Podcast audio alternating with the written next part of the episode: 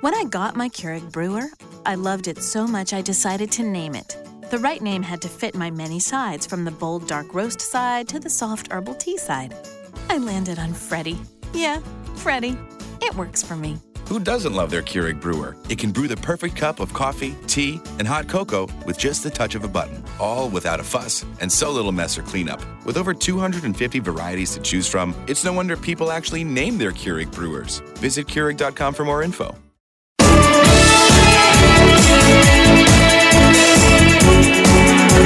Thank you.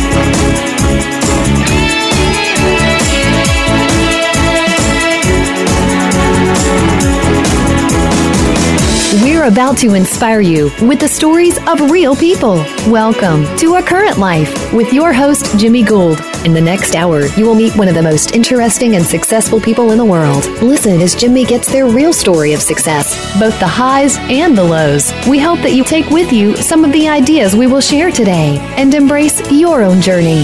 Now, here's Jimmy. Welcome to another edition of A Current Life. I'm your host, Jimmy Gould, and I'm very excited and honored to introduce to you my very special guest and dear friend, Mary Lou Fiala. Mary Lou, welcome to A Current Life. Thank you, Jimmy. I'm extremely happy to have you as a guest on my show. I've wanted to for a while. Uh, I want to give our audience a proper introduction. Mary Lou is the non-executive chairman of Build-A-Bear Workshop. She served as vice chairman, president, and COO of Regency Centers Corporation, and is a current member of the board of directors of Regency and General Growth Properties as well. Mary Lou served as Senior Vice President, Director of Stores for Macy's, and she's also a former chairman of the International Council of Shopping Centers. You know, Mary Lou, this show is about life's journey and the ups and the downs that we all experience and overcome to get where each of us is meant to be. So, on that note, I'd like to start with your early years and ask you about your childhood, where you grew up, and kind of what you were like as a child. I grew up in Sandusky, Ohio, um, in a small town, about 23,000 people, and um, in a Catholic, private Catholic school, and grew up in just a great environment, great family. Um, and what was I like as a child? Probably not much different than I am today. Um, but I have a wonderful family background, and be glad to tell you more about it if you'd like. Well, did you have certain aspirations and dreams as a child? I mean, did you you know, I know when I was young, I wanted to be a baseball player and I wanted to, you know, be in motion pictures, and that's all I could ever think about morning, noon, and night. And of course, that was the exact opposite of what my father wanted me to do because everybody, everybody had been lawyers. So, what what were your dreams and aspirations? You know, when I was a kid, I was just a kid, and my parents always said, you know, really had two messages for me was to um, get an A in conduct, an A in effort, use my talents, and whatever made me happy. So I really didn't even think much about it until I was in seventh grade. And in seventh grade, we had a career day at my school, and back then they put the boys in one room and the girls in the other room. And there were three people who came in career day. There was a buyer, there was a teacher, and there was a flight attendant. And I really wanted to be a flight attendant but I was too short. I'm only five foot two, so I couldn't do that. I knew I didn't want to be a school teacher. Um, for whatever reason, I just didn't. I respect school teachers the utmost, but wasn't my deal. So I decided to be a buyer. And from seventh grade on, that's what I knew I was going to do. Wow. The, uh, you know, it's changed a lot since then, hasn't it, with the separation of the boys and the girls and yeah. I, I, I guess I'm curious about, you know, it would probably be a different group of people that would be coming into a room today to see, you know. Uh, I know when we had our career days, you know, I never really, I never really kind of looked at the rest of the world and what everybody else was doing. I was just so passionate about sports, which I think, uh, uh you know, uh, we were just raised that way. I went to games all the time and everything. And so, I didn't really question a lot. And we lived in in Cincinnati, not you know a couple hours from where you were, and and and and it was a neighborhood, so everybody kind of hung out in the neighborhood. When you look back on on that time, was there was there besides the great things that happened, were there any particularly tough moments, something that sticks out that you had to fight through to overcome? Oh yeah, there were plenty. Let, before I answer that, if you don't mind, Jimmy, let me tell you a little bit about my background. Sure. I think it'll help understand and paint the picture of why I was able to overcome some of the things that I could. Um, my father was in the 82nd Airborne, and he was a paratrooper and, and dropped on D-Day at Sainte-Mère-Église. And I have all the letters that he wrote my grandmother and grandfather and decided that at that point in time my dad said the only way to ever make any money is to run your own business because they were all factory workers. My grandfather during the Depression built an apartment building, and in that apartment building, um, I was born, you know, 10 years after the war, but in that depart- apartment building was my grandmother and grandfather, all my dad's brothers, and all of the family. So I really grew up somewhat like you talk about, about except you had people on the street. Mm-hmm. All my best friends were my cousins and my siblings, and it was a pretty special environment. Um, you know, brought up with some real core values of going to church every day, doing the best, family were your best friends. Um, and in the meantime, my mom came from a home that her mother was a single parent, which was unusual back then. Right. And so mom had to be very strong. So I had a very strong, wise mother. And my parents had a passion for airplanes, and both of them flew airplanes, had their own planes, and my mom actually flew before she could drive. So I kind of paint that picture because we had this wonderful life. And in some ways, here we live in a little apartment, but we had a farm and we had airplanes. My mom flew. She was a stay-at-home mom. So we had a just a real different, I think, um, environment, but a wonderful environment. So your question is, was there anything that I had to overcome? And the biggest thing that I had to overcome, you know, was this happy family. When I was 13, my brother died in a uh, just horrible, horrible accident that pretty much destroyed my parents and my dad's business. And so at 13, I went from this perfect, happy environment, everything was great, to my father, you know, having a real tough time, a mental breakdown and leaving home for a while.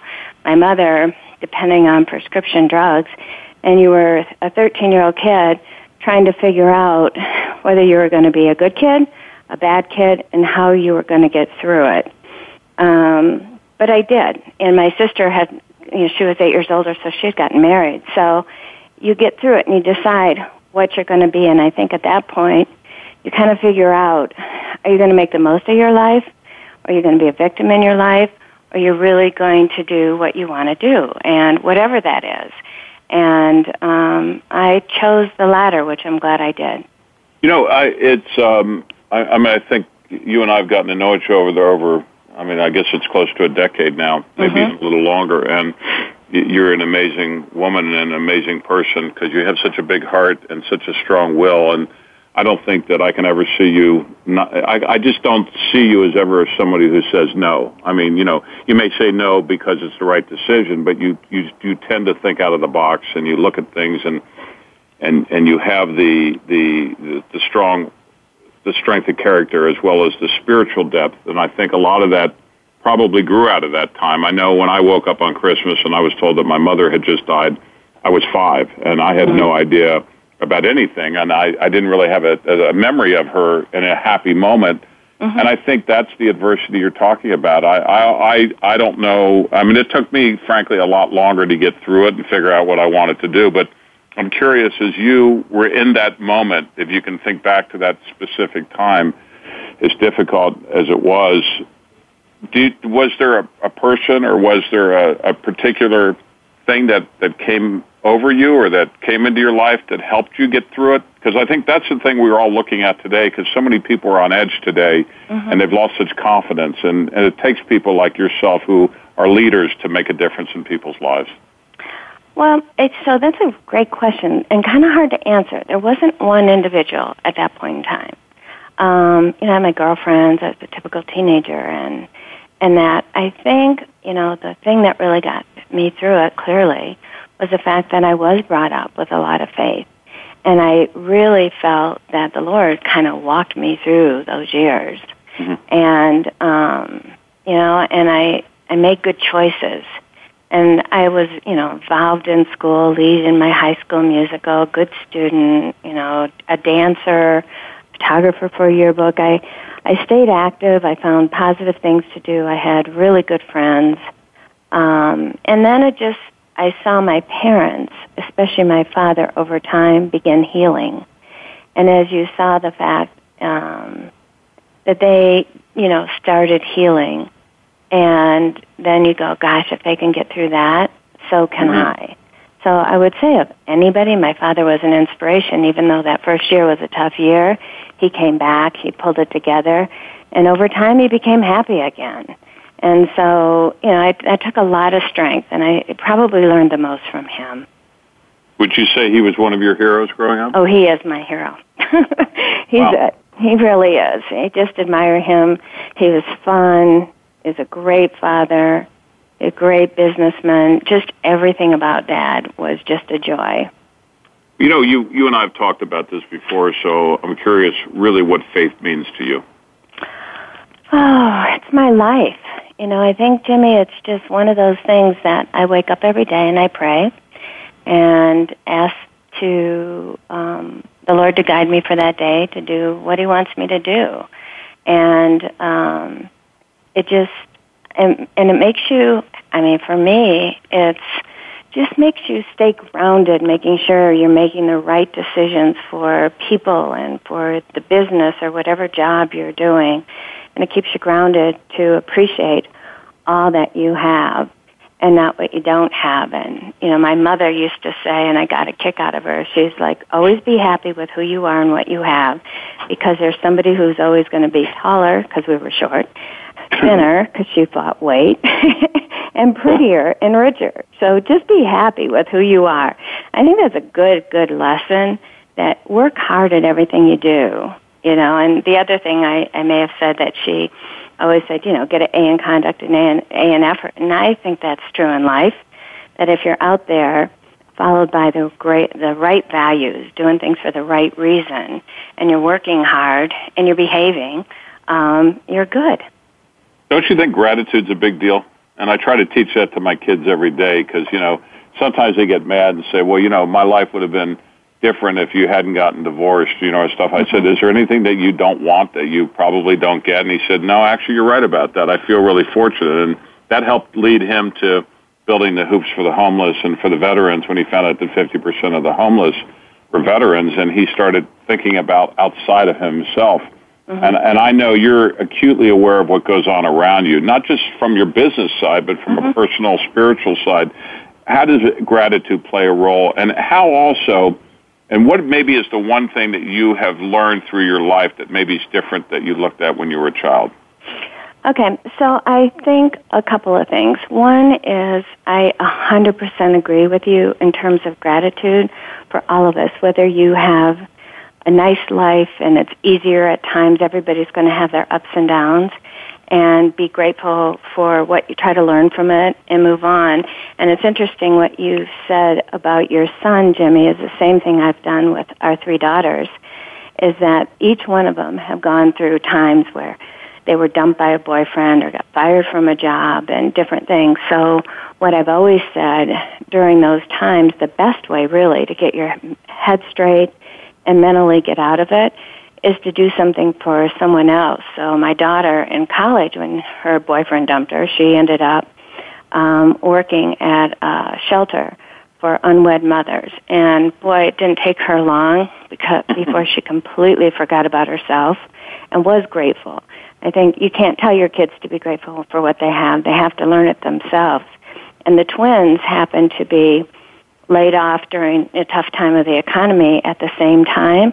So they started a foundation, um, the two of them, and put uh, uh, uh, usually an immigrant um, through college every every four years. They've built it up so that they're putting somebody else, and not just putting them through college in terms of uh, income and, and donations, which they get, but also helping them fill out the applications, helping them learn how to dress, practice with them when they're preparing to get jobs. And you know, that was the best thing that they've ever done. And they still continue it, and they're both very successful in their own rights and their own careers. So I think, you know, to answer your question, what I've learned, I think when you're young, you think of this quote unquote perfect ideal life, you know, kind of Ozzie and Harriet and what everybody has. And, and I had that for a lot of years. But when things change, you, you know, it's like I said, you either appreciate what you have and live every day and are grateful for it. Don't think about what you don't have and spend your time thinking about other people instead of being so self-absorbed. And I think that's just natural for young people. They are self-absorbed.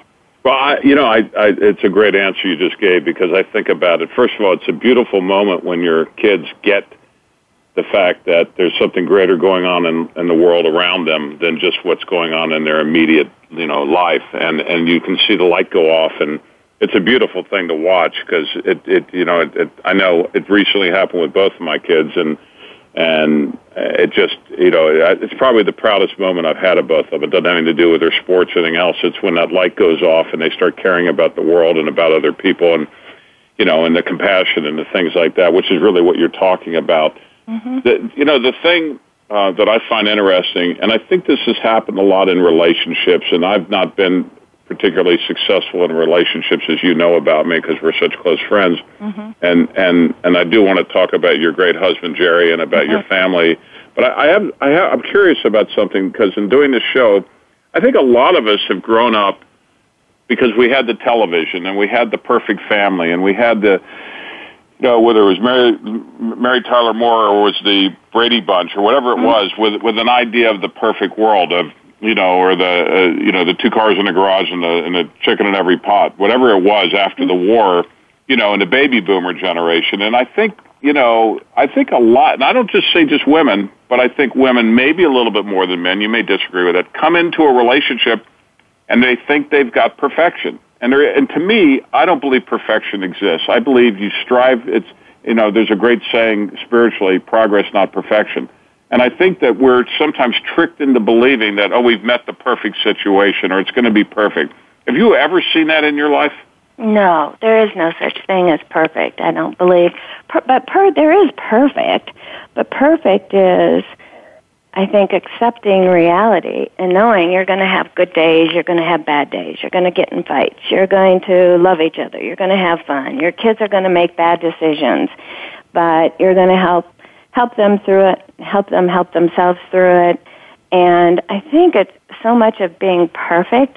Like we always say we have the perfect dysfunctional family. We really have a wonderful family, but I think the reason why our family is so strong and so happy is every one of us has our stuff and we know what each other's stuff is and our flaws and we just accept it. But we call each other out if it needs to be called out, but we just accept it. So I think perfect is accepting who your family is, who you are, who your friends are, and um, being happy to have them with all the things that are part of them. And the people I think who get disappointed are the people who expect this unreal life. And they're and you know you and I as well as I'm sure people who are listening know so many people.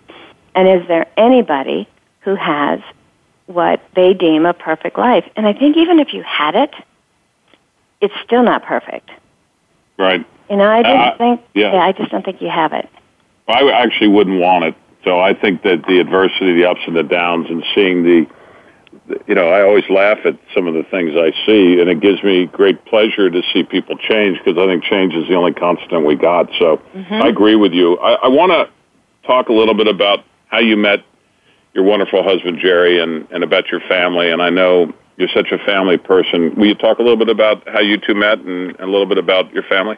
Sure. I was divorced, and uh, for my first husband, I was married to him for 25 years, and wasn't a happy marriage. It was a tough marriage, and being Catholic and being everything I just said, being brought up the way I was, it took me a lot to make the decision to um, not be married, and so disappointed that, in my view, that is a failure, but a failure that I can live with and accept. Um, about a year after um, I was divorced, and my twins were still in high school. Jenny was out of college. I have three daughters, Susan, Sarah, and Jennifer. And um, I, my best friend from out of right out of college, and our first job, and stayed friends all these years. um, said that she worked with somebody that was this great guy, and she talked about him before, but I wasn't ready to even think about dating.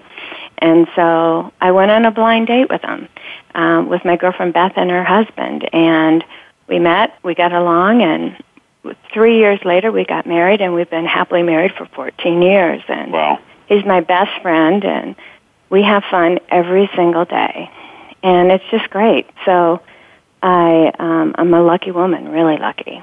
Well, it's a great story, and it's a great, you know, uh, uh, you figure it out, I guess, because I mean, it's it's one of the great lessons that I'm still learning. Because I'm I'm probably not the easiest person to live with, but I can tell you when I look at your relationship with Jerry and your family and your beautiful family, and I read your Christmas notes and all this mm-hmm. stuff, I I admire that, I respect that, and I think I think acceptance is a big part of of of, of all of that. It's it's it's not trying to change somebody but accepting who they are and then learning how to fit in together and how to make it work. And well, you've done a beautiful age, job of Jimmy, that. there's things that when you're younger bother you. That when you get to a certain age, you're kind of like, how important is that really? You know. Yeah. So when you have discussions on things, you make the decision of you let more things go than you did. I think the second thing, at least my weakness being young, was I wanted to prove that I was right if we were in an argument. and you realize that right doesn't matter. Right. You know, it doesn't matter. It's it's you're in a relationship and he looks at things one way and I look at things the other way. And I think the other thing that I've learned was that when if I do get upset about something, I usually don't say anything till the next day. And that has been one of the best disciplines that I've ever had, both at work as well as home, is that if it still bothers me the next day, it's mm-hmm. worth discussing. And probably 10 to 20% of the things still bother me the next day. And then you deal with it. But you also are dealing with it not at the moment, not emotional, much more calmly. And you tell the person how you feel and what happened the day before and how you feel about it today. Um, but 80% of it goes away and you go, oh, are you kidding? I can't believe I was even going to bring that up. You know, so it's um, I, I just some lessons. Well, I'm probably in the 80, I'm probably in the 80 percent category because I probably deal with it head on, and that's probably, probably the lesson I got to learn. So I'm, I'm going to hang more with you in Colorado and, and yeah, learn I'd from you that. and Jerry. I'd love that. I'd love that. And then my daughters, you ask about them. I've got three yes. great daughters. Jennifer is 43 yesterday and happily married for 20 years and has two great kids. Um, Drew's in high school and Sam's in junior high. Um, wonderful, wonderful children. Um, and the twins are both married. Sarah lives in New York, and she's head of marketing and social media for the International Council of Shopping Center, and which is a big organization. And Susan lives in California, and she got married over the summer, and we have two step grandchildren now as a result of that because it's his second marriage, and she's doing extremely well. So right now we knock on wood because everybody's everybody's good. Well, it sounds beautiful. I want to. Um, we got a couple minutes before we take a break. I want to ask you how you really started, launched your career, and uh, in the retail industry. And you talked earlier about you know you kind of knew what you wanted to do on that. I guess it was in, in school when that person came in the room. Uh-huh. Can you take a couple minutes and tell us just kind of how you got started on your career, and then when we come back after the break, we'll we'll focus a lot more on your career. Sounds good. Um, yeah, out of college, I ended up being a retailing major and graduated and went through, you know, the normal interviews and I was married, so my husband and I had to find a city that we both had a job and we both graduated from Miami University in Ohio. Oh. And we, um, I ended up with a Federated Department Stores, which you guys know, and Sure. Cincinnati is was Rike's, based out of Dayton, Ohio. My husband ended up going with an insurance firm, and so I started out as executive trainee, um, and then I with making nine thousand dollars a year my first year, and I thought that was great, and um, still really worked my way up through the training from stores to buying line, and um, moving you know pretty quickly. And um, I can talk a little about later about why I felt like I Right. did move quickly. I, the question that I probably that comes to mind because I see you as strong, as such a strong person, and such a strong woman, and such a strong influencer for women in the workforce. How throughout your career, if you look back on it, um, you know, has it have have things changed in the workforce for women? Number one, and number two, what were some of the challenges you had to face and overcome? Well, things have changed because now you've got my generation and um, role models for like my chi- my children's generation. So I think they don't have the obstacles of not thinking that not only can they do it, but should they do it. And um, that certainly psychologically was difficult. In the retail world, it was pretty easy to move up as a woman to a certain level. Um, you know, to a vice president and maybe to a senior vice president, although there weren't many of us at all. Um, so I think that, and then you got stuck. It was truly a glass ceiling, and still is to some extent. Um, where really, so I felt pretty good about everything, but then when I switched my career into real estate, and uh, boy, was that a different world because there were absolutely not one woman at all running any real estate companies, commercial real estate companies. And so I literally had people when I took that role say, I'm not working for a woman. And it was difficult. So one of the lessons that I learned is you can't focus on other people. You just kind of goes back to that core values. If you're doing things for the business that's right, and you're doing things to help the people who work for you, over time you'll gain respect. And in every job and every place that happened. But it wasn't easy. Wow. Well, it's uh, it, it's very interesting, and you went through a period of time where obviously you've you've you probably took a lot of hits for people that followed. Uh, it's time for us to take a commercial break. This is Jimmy Gould, my very special guest and dear friend Mary Lou Fiala. You're listening to A Current Life brought to you by Green Mountain Coffee Roasters, Pure Romance, and Outspace Mall Network. Please stay tuned. We'll be right back.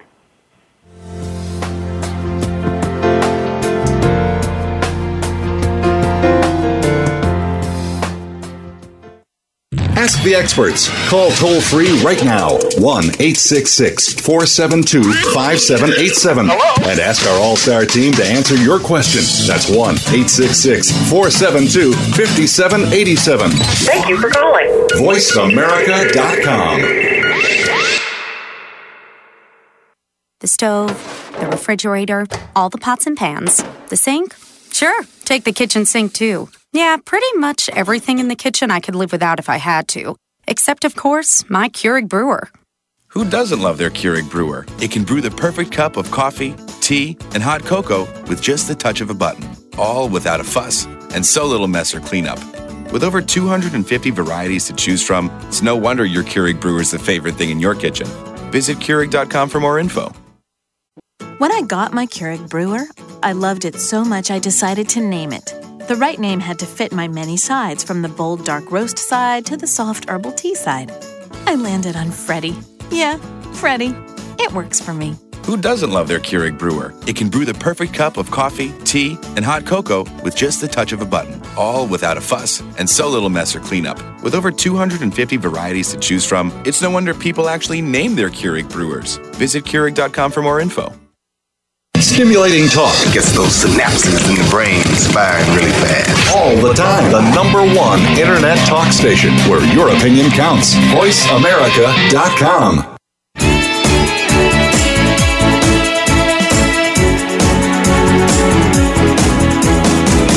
You're listening to A Current Life with Jimmy Gould. If you have a question or comment for Jimmy or his guest today, please call 1 866 472 5788. That's 1 866 472 5788. If you'd like to send an email, the address is a current life at yahoo.com. Now, back to the program. Welcome back to A Current Life. This is Jimmy Gould, my very special guest and dear friend Mary Lou Fiala. Uh, you're listening to Current Life brought to you by Green Mountain Coffee Roasters, Pure Romance, and Outspace Mall Network. Um, Mary Lou, uh, we talked uh, before the break about kind of your career as a woman in the workforce. When you started your career in retailing, you then transitioned into an executive training program and later became a buyer. Was it a, a dream or a goal or part of the process or or kind of roadmap to to go into a corporate setting? Well, I tell you, it was more of a practical uh, decision than anything else. So I, um, you know, was a buyer, and then I uh, got pregnant with my twins, and I ended up having um, having the girls and taking two years off. And so, where I really liked the buying job, when I went back to work, I ended up going back into stores so I wouldn't have to travel. So I can't say that I had, I'm not one of those people that had everything laid out. I think I went with the journey and made decisions that were best for my family as well as ended up for my career.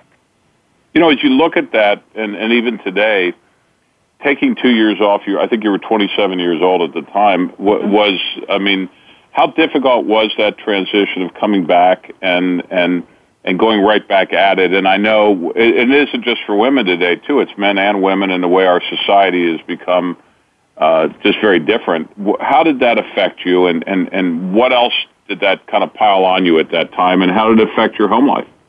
Well, it was hard. I mean, I um, it was hard. You've my mother was a stay-at-home mom, as I mentioned, and so you, she did all the things. You know, baked the cookies, did the things at school and was the school mom, did all that stuff.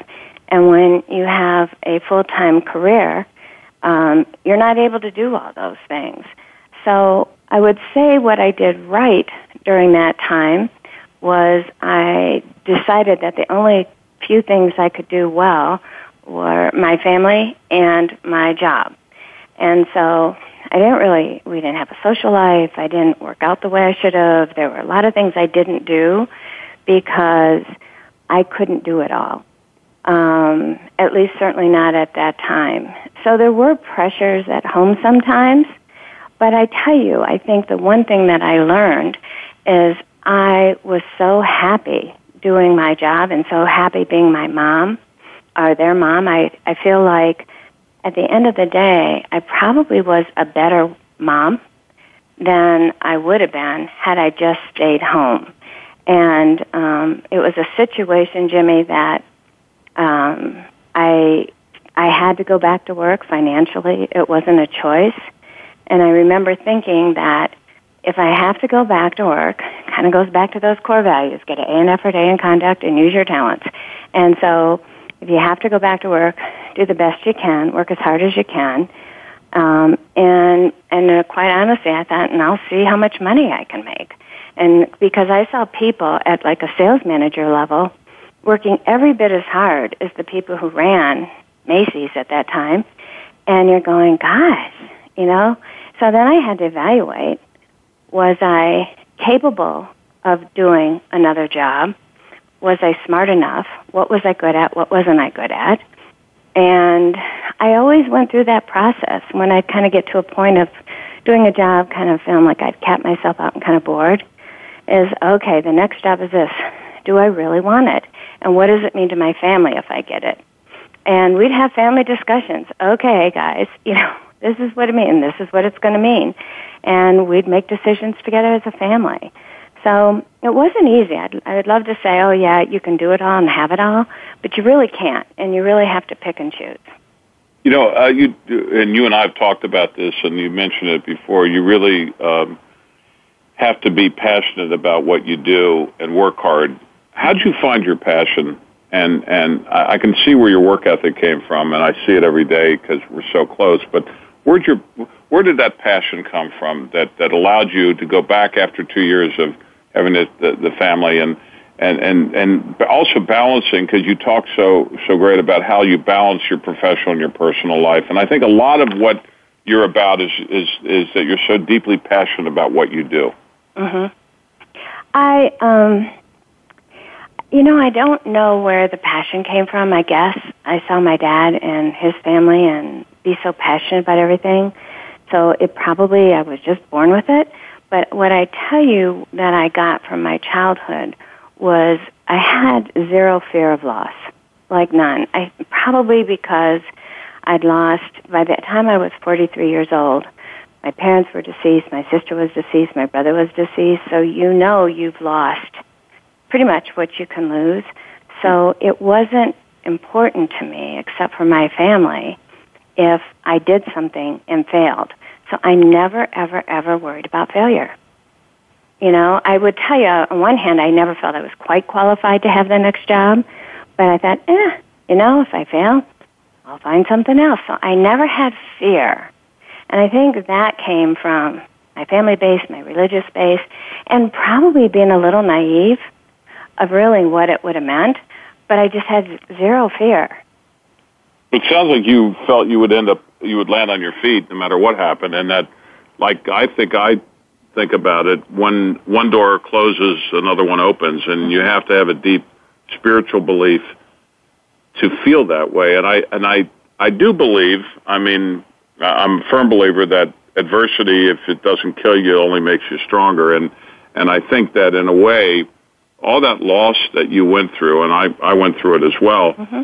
Um, I think gives you a different perspective about what really matters in life. And you know, I, I I'd look at it. I mean, I we've talked about this a lot. I mean, we do we invest in companies, and sometimes they work, and sometimes they don't. And we certainly work as hard, probably harder on the ones sometimes we lose than the ones that win. But you know, if you go about things the right way, putting one foot in front of the other, and you're passionate about it, and you listen to your inner voice, which I think is is your God given voice, and you mm-hmm. and you work with integrity, which is what I see you're all about. Don't you feel it just ends up where it's supposed to be, and the rewards just come as a result of it? Always, always, always, yeah. Always. I, I can't even begin to tell you. It's like when you give, you get, but you never expect to get. And I think if you can live life that way, that you're a giver, and you know, you're not somebody who expects things back. You're always surprised at how much you get back. And I don't even just mean financially, I just mean every way. Every way, shape, and form. It's just a great way to live. Um, and, you know, and I'm not perfect at it, trust me. I have my moments like everybody does, but I try real hard.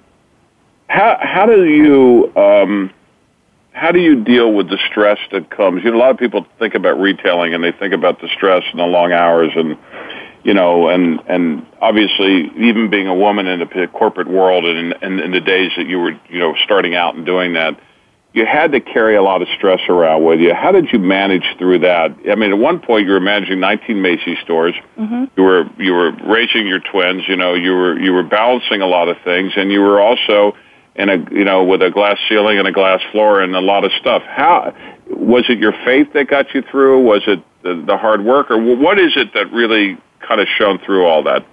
I think I could, um, and, and I would say this is a strength and weakness. So take it kind of for what it's worth.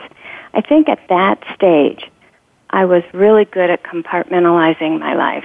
Mm. I had my work life and I had my home life. And it's not like I didn't bring the kids into work on Saturday when I worked in the office, but I really did. So when I was home, I turned off work and focused on the family. Well, well you know, I think um, I've often said that I'm a multitasker, but I think in order to be a multitasker, you do need to compartmentalize, at least in your brain.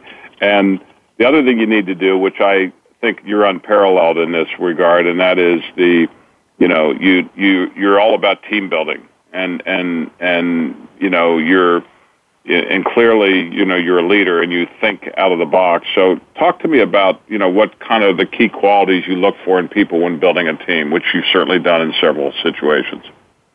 Um, i look for people you know who are smart. That is extremely important to me. People who have the same work ethic that i do. Um, and then I wor- look at people who balance out my skill sets. You know, I think one of my strengths has been knowing what I'm good at, what I'm not, and making sure that I have people in my organization who are uh, better at things than I am, and or you know have more in-depth knowledge. And then I feel like once I evaluate the people who work for me, then I spend a lot of my time on strategy and making sure that they have the resources to do their job so that they're not worrying about their jobs. There's no politics. They don't over report. and that they have what they need so they can spend their time executing. And people who enjoy that. And uh, it's been fun. I would tell you the one job that I had when I was up in Boston and turned the Jordan Marsh stores into Macy's stores, and we had a lot of success. Um, they had been kind of beaten down that whole organization for years and used to mediocrity and used to failure. So when you took away that from them and said, what do you need? We're not failing anymore. Let's get going. There were the majority of people who were thrilled and who wanted to win. And there were some people who then it made them very accountable who didn't like it anymore. It was like, ooh, no, no, no, we're used to this, and you just couldn't let it happen. Well, you know, you you went from retail to real estate, and I'm curious what provoked such a change, and how was it for you to make the decision to leave Macy's? Well, it's kind of interesting. I was a senior vice president, regional director of stores for Macy's in a division, um, real successful. Um, my next job, if I would have gotten it, would have been in New York as director of stores. I'd lived in New York before as part of my career. I didn't particularly want to go back and, and live in New York at that time. So I thought about what do I want to do? Do I want to stay a regional and eventually you're going to be an old overpaid regional? Um, or should I leave at my peak? But then if I did, really what did I want to do? And so I thought my girls were, the twins were seniors in high school. And I thought, you know, I'm just going to open this up. Go. This goes back to your faith of saying, what do you want? You know, where can I go? What do you want me to do? I'm not going to shut any doors. Thought about teaching college, and I I was fortunate enough to have enough money that I was able to, um, you know, put my girls through college. So at that time, I didn't have to worry about anything but really just taking care of myself.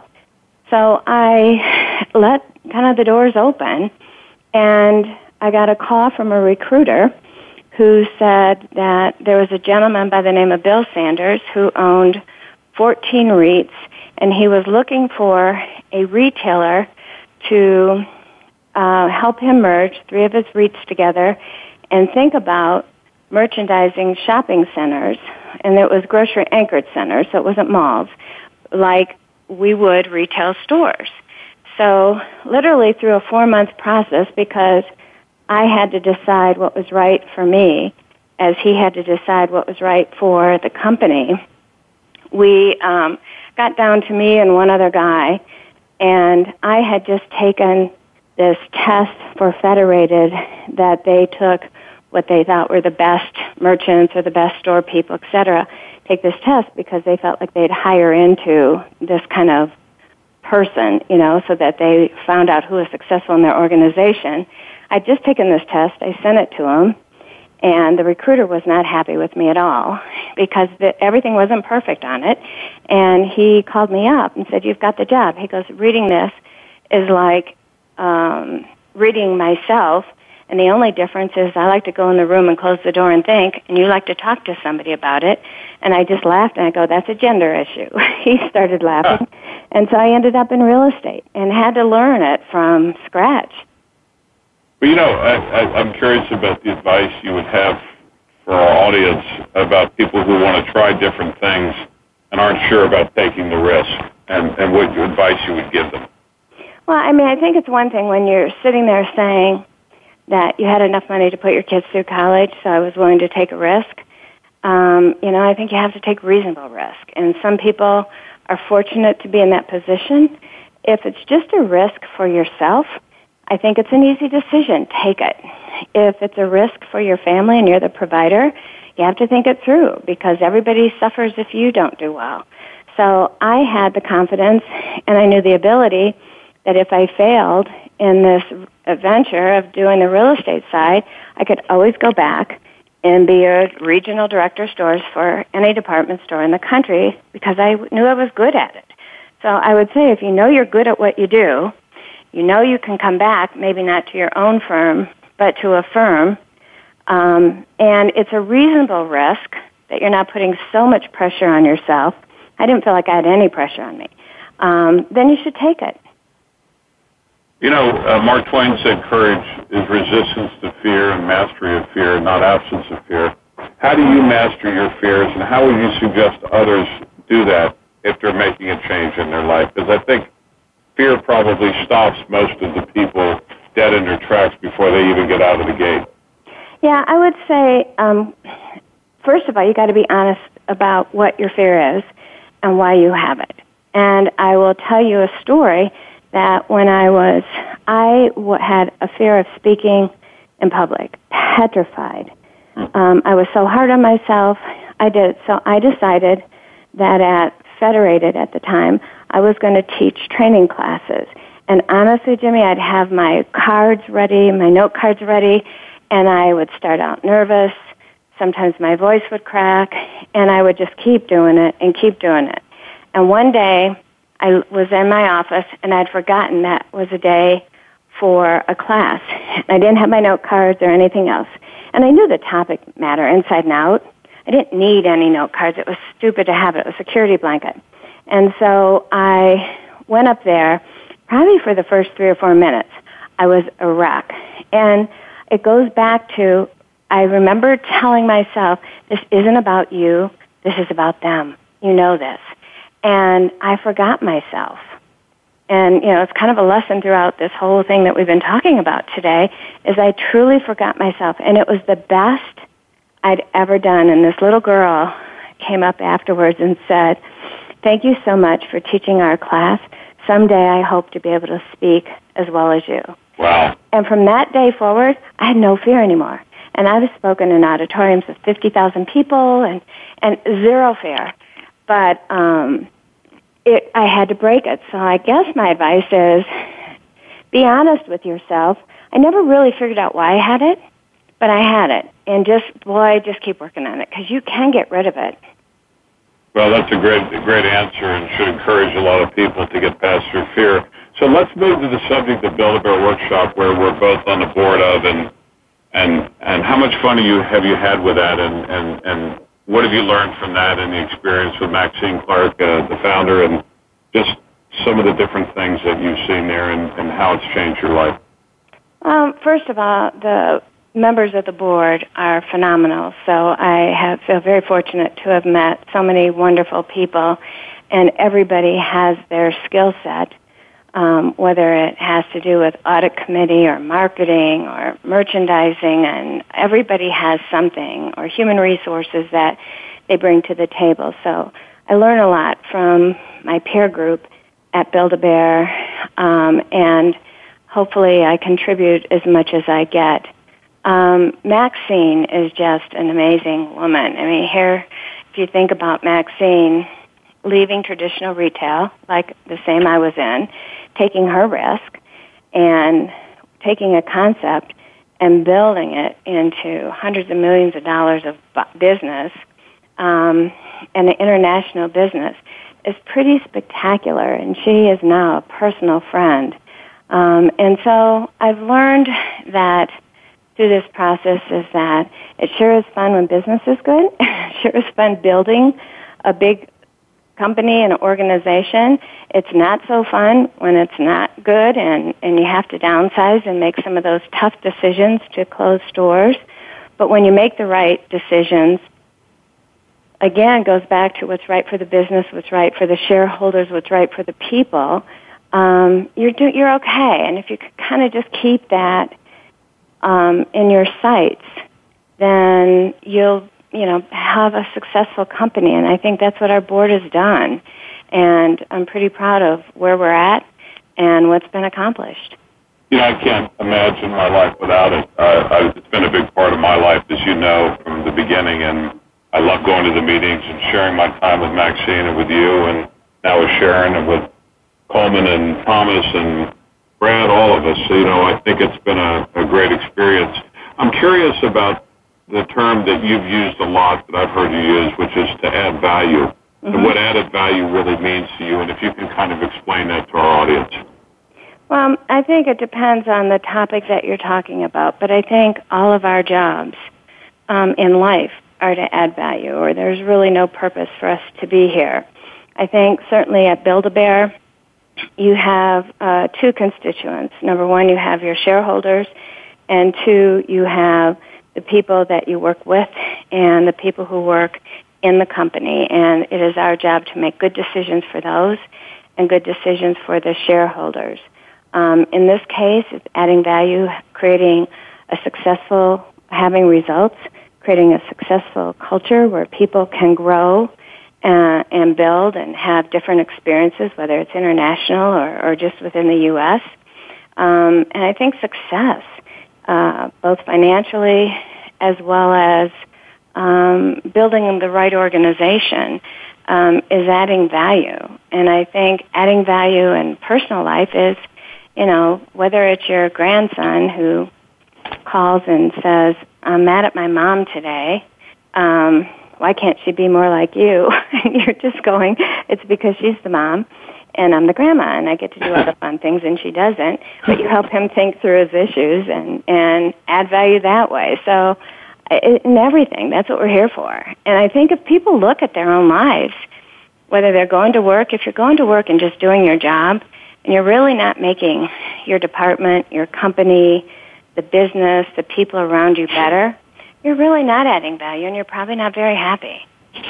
Well, let me ask you, because we only have about four minutes left, I want to really ask you to comment on two things in the next couple of minutes. One is the Fiala Fellowship, and the other is, in a nutshell, as you look back on your life and the journey, what is the greater purpose of life? What is the real purpose of life as you see it, the meaning of life, the greater purpose of life? And if you could answer those things, and uh, I thank you for your time because it's been a rewarding experience to have you on the show. Well, thank you. So I would um, definitely say, Jimmy, that in terms of the Fiala Fellowship, um, I think Hap Stein, he was the CEO of Regency, the company that we ran together. And when I retired, he said to, you know, he was thinking about what gift he could give me. Do we have a big party? Does he buy me a diamond bracelet? You know, a gold watch? What do you do? And he came up with it. Um, but again, I think it, uh, some of it stemmed from where I spent my time. Um, as you mentioned, I was the chairman of the International Council of Shopping Center, which is an industry um, organization, nonprofit. And I spent a lot of my time there mentoring young men and women and helping them in their careers, really having a similar conversation to where we're having now, oftentimes one on one. So what HAP felt was that they would give me for my retirement gift $100,000 for a foundation, $10,000 a year that we would mentor and help develop a young executive in the retail industry or in the real estate industry.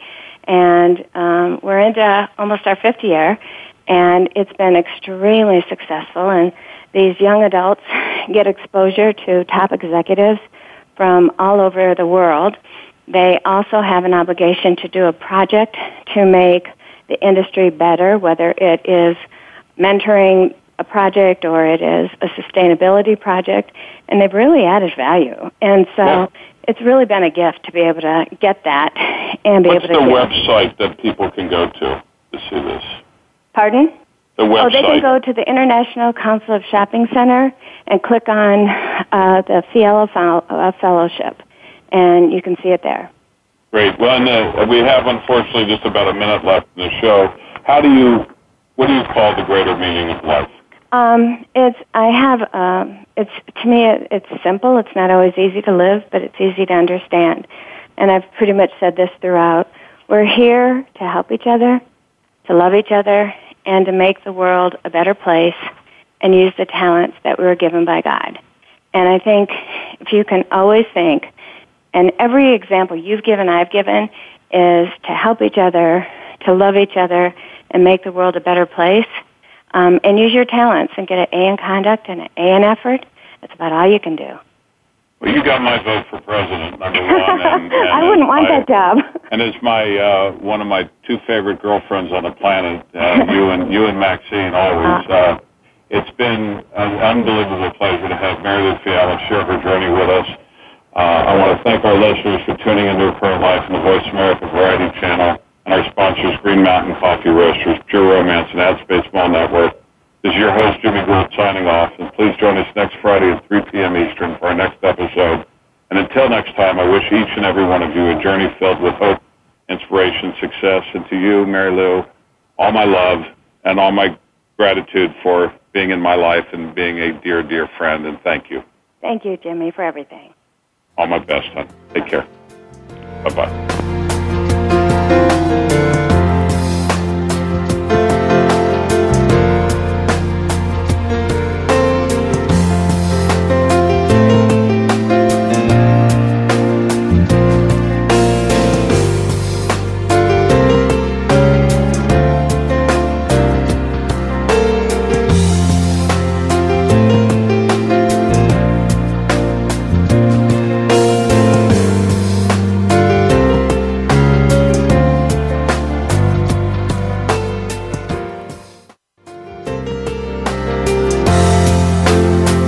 Again for joining us for A Current Life on the Voice America Variety Channel. Please tune in to another great program with your host, Jimmy Gould, next Friday at 3 p.m. Eastern Time and 12 noon Pacific Time. We'll see you next week.